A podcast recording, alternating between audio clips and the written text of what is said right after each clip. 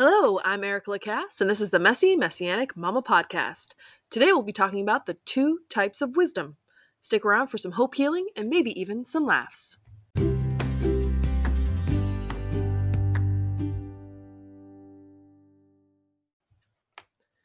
Welcome once again to another Messy Messianic Mama Podcast. It is the 12th of December 2022. I hope y'all are getting ready for Hanukkah. Next time I speak with you will be the beginning of Hanukkah. and today's Torah portion, I should say this week's Torah portion is Vayeshev, which means and he settled. You can find that in Genesis chapter 37, verse 1 to chapter 40, verse 23. Then you can go to the Haftarah portion, which is Amos, chapter 2, verse 6 to chapter 3, verse 8. And the Brit Hadashah is Acts chapter 7, verse 9 through 16. And today I'm going to talk to you about the two types of wisdom. Is actually kind of a in connected with what I talked about last week because I actually was learning this from the same conference that I went to last week as well. I actually took quite a few notes, which actually is a big feat for me because I'm not big on taking notes. I never really did homework. I know I'm a great example. I never really did homework uh, in school and was not exactly the best student. That being said, I do want to talk about the two types of wisdom. Hopefully, I become wiser my old age and am choosing to do studies and research. In fact, I actually just decided to join the portion, which is uh, what the conference was hosted by. It's something uh, also called the Rooted Cafe uh, that you could find on Facebook, which they're kind of leaning away from that just because, you know, social media can be an issue, but um, they are all about messianic women coming together and learning more about Yeshua. Now, do I gr- agree with everything they have to say? No. In fact, there was one part of the conference I just couldn't wrap my head around. Uh, one of the women who was speaking uh, talked more about a midrash from uh, just a rabbi, not from the Bible, and it was very off-putting for me. However, that being said, you have to have discernment and wisdom to know what you should, you know, take with a grain of salt and what you should take as truth. For me, I try my very best to only take what is true from the Word of God. So, two types of wisdom. So the two types of wisdom are wisdom from above and wisdom from below. And what I'm going to do is read to you from my Tree of Life version Bible, James chapter 3 verse 13 to 18. It actually encompasses this very succinctly. So, it says, "Who among you is wise and understanding? By his good conduct, let him show his deeds in the gentleness of wisdom. But if you have bitter jealousy and selfish ambition in your heart, do not boast and lie against the truth. This is not the wisdom that comes down from above, but is earthly, unspiritual, demonic. For where jealousy and selfish ambition exist, there is disorder in every evil practice. But the wisdom that is from above is first pure then peaceable, gentle, open to reason, full of mercy and good fruits, impartial, not hypocritical. And the fruit of righteousness is sown in shalom by those who make shalom. that in of itself, I think, kind of speaks volumes and explains it right right there for you. But it's it's it really breaks it down and it makes it very simple. It's like, okay, well, I shouldn't do these things, or obviously this is not of Adonai, and these things are of Adonai, but it's a lot easier said than done. For me, I need to pay attention to the words that come out of my mouth. I don't know if you you are the same way as well, but I know sometimes I say things and I think about it later and I think I really shouldn't have said that. That was not a wise thing to say. It was not a kind thing to say because you also have to, in my opinion, you can be very wise and also maybe even for me the wisdom and truth go hand in hand but you also need a little dab of love in there too because I know for me growing up, I was very honest and very truthful to a fault. So it was very hard for me to make friends because I would tell you like I saw it, but I didn't do it with any sort of kindness in my heart. I just told you, like, look, this is the reality. This is what I see, and this is how it is. And I think that wasn't necessarily, it might have been truthful, it might have been very honest, but it wasn't wise for me to simply spew out of my mouth what it was I was saying without thinking and even maybe praying about what it is I need to say in this situation before saying anything. And then also thinking, all right, Lord, how can I say this in the kindest way possible? For some people, it comes naturally. I know people who are just so gracious naturally. I don't come by that naturally. I'm just very straightforward. And because of that, I can be very off putting. So I really strive to be wise with my words, but also loving as well. The truth part, no problem. I have no problem confrontating, uh, b- being confrontational when I need to. I have no no problem speaking truth into people's lives, but I need to do it with wisdom and with love. It's very easy, not even easy. Sometimes if you if you are willing to look internally and follow the patterns of your life, what is it that Adonai is trying to teach you by the patterns that are being relayed in your life? I know there's got to be at least one person in your life who maybe drives you crazy or nuts. And you could for me there was somebody in my life who who got on my last nerve, not because they were necessarily I don't I don't I don't even know how to say it exactly. They just were not necessarily kind. They were not flowing springs of love and patience, you know, kindness, none of those things. They just were a black hole. You know, you have somebody in your life who's just a black hole in your life. And the reality is, typically, those people are placed in our lives to teach us something, whether it be, you know, patience or kindness or self control or wisdom, all these things. But Adonai places those people in your life for a reason. And if the situation is where those people are no longer in your life, and then another person comes in your life who has the same situation or the same thing happening where you are getting so frustrated and saying, Why do I have the same? Basically, it's not the same person, but the same personality, the same character traits. And why is it that I'm attracting these people? And to me, the, the answer is you're not attracting them. Adonai's testing you. He's trying to grow you so that you can become more like him. And for me, that's absolutely true. I, you know, and it's funny because Adonai places it in a way because he knows I'm confrontational, right? He knows I have no problem sitting down with somebody saying, We have a problem, we need to fix it. Otherwise, we can no longer be friends. So he'll place people in my life that I cannot say that to. The first person was my mother in law. I can't simply say we can no longer have any interactions whatsoever. But by Adonai's grace, he knew that I needed some space. I literally laid down the law and said, look, we have to have these boundaries. They have to be set up in order to protect myself and my children. I love you, but I don't like the way that you are treating me or how you talk to me in front of my children. These are the boundaries. She did not like those boundaries. Thankfully, by God's grace, my husband being in the military, we asked to stay on the East Coast because our family was on the East Coast. And military style, of course, they're like, oh, yeah, sure, no problem. You're going to Hawaii. So thankfully, the Holy Spirit was preparing me for that because at no point in time have I ever wanted to necessarily travel a lot. But he slowly was working on me to make it a possibility. And when my husband called me, I already knew that we were going to Hawaii. I already knew. And so we went to Hawaii and it gave me four years, four years for Adonai to work on my, to change my heart towards my mother in law, right? To change my heart and also to even give me a reprieve to help grow me and strengthen me in ways that I was not strong before so that I could handle those kind of situations again. Now, when we moved back to North Carolina after four years, I was like, okay, man, I, I've got this. We're great. We're good. Now, we do see his mom every once in a while, but we do have those boundaries. And I think it also enabled her to be able to absorb the fact that this is this is real. She really does want these boundaries. This is what's happening.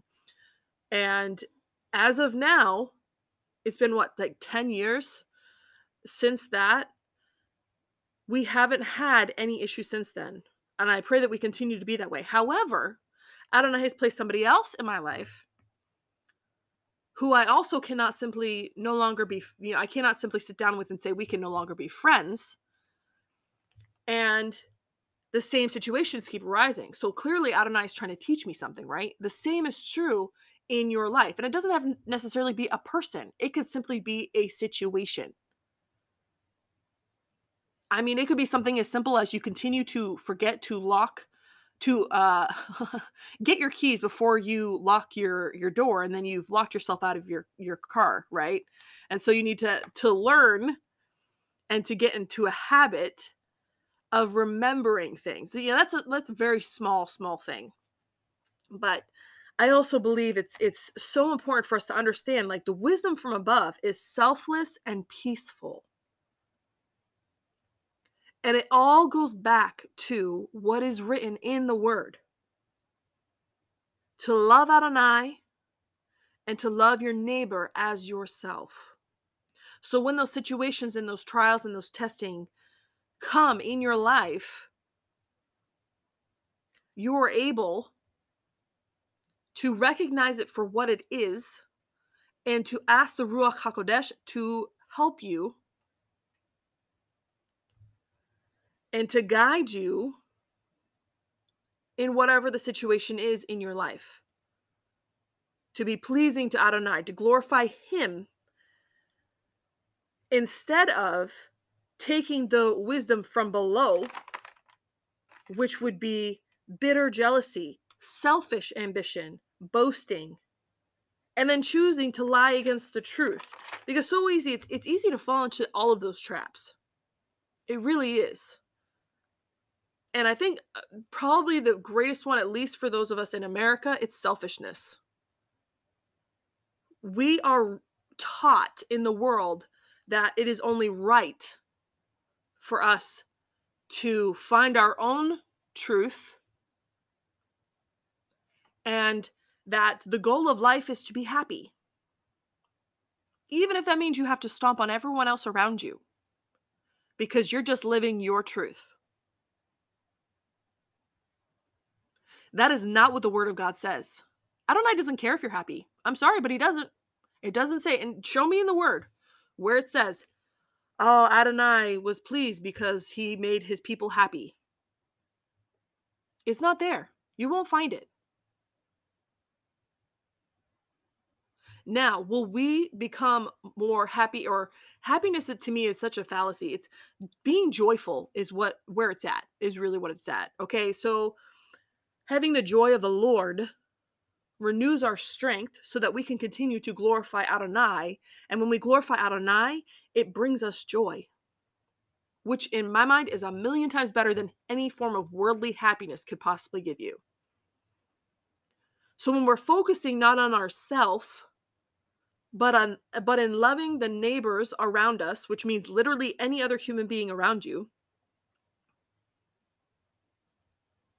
we're loving them, that is showing that we truly are loving Adonai because we cannot possibly love Adonai if we hate those around us. It's not a possibility.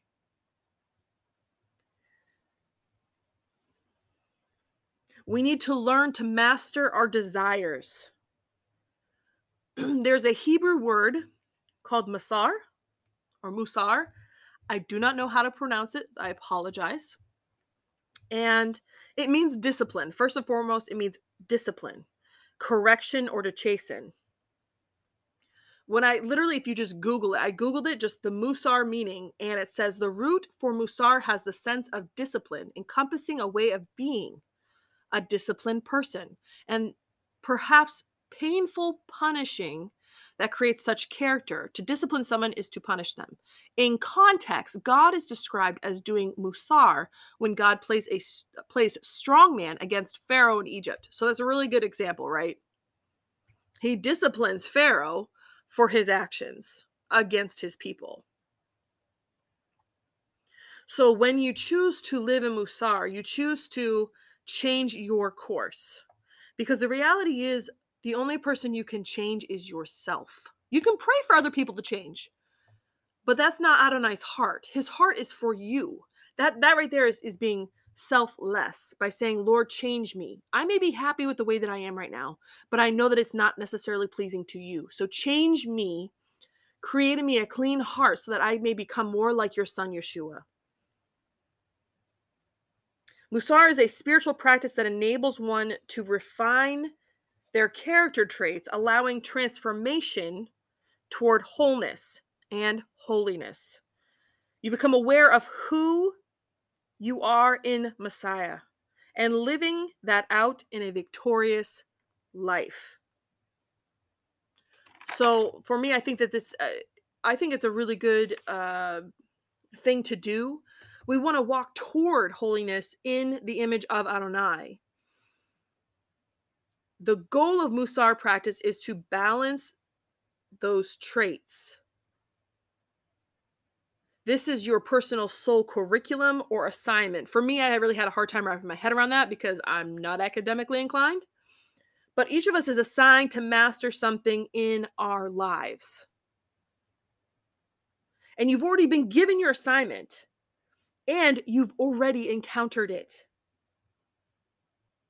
Your spiritual curriculum is made up of the issues in your life that keep challenging you, the behaviors that get you into trouble over and over again.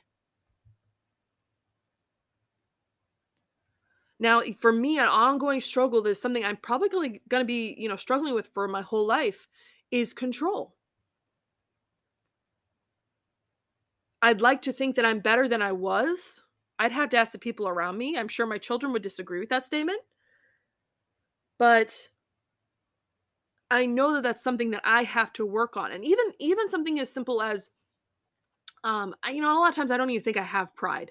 But the reality is I do have pride and, and I realize that when I've, you know, maybe gotten in an argument with my husband and I want to wait for him to apologize to me before I apologize to him. That that's pride.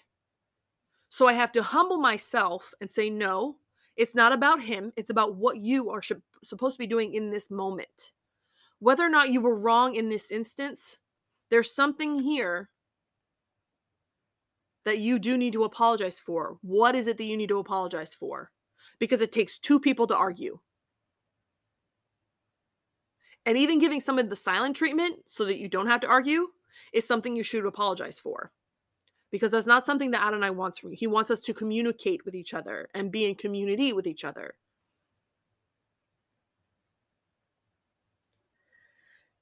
Your curriculum is embedded in your personal history. So like any personal, uh, you know, your basically your personal story, right?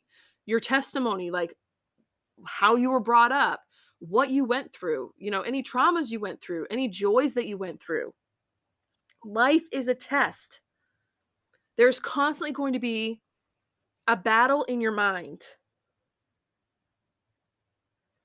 You have to, we all have to change our way of thinking, feeling, and acting.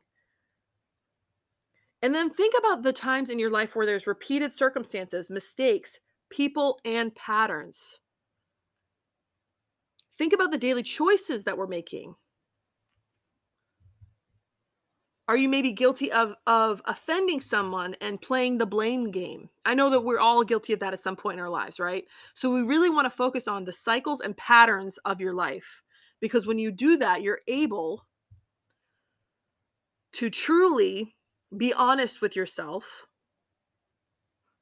and change course so that you can change your your pattern and and the way that you are walking so that you are walking towards Adonai and not away from him. The sooner you identify the repeated patterns, the habits in your life, the faster you'll experience freedom, change, and transformation. Become aware.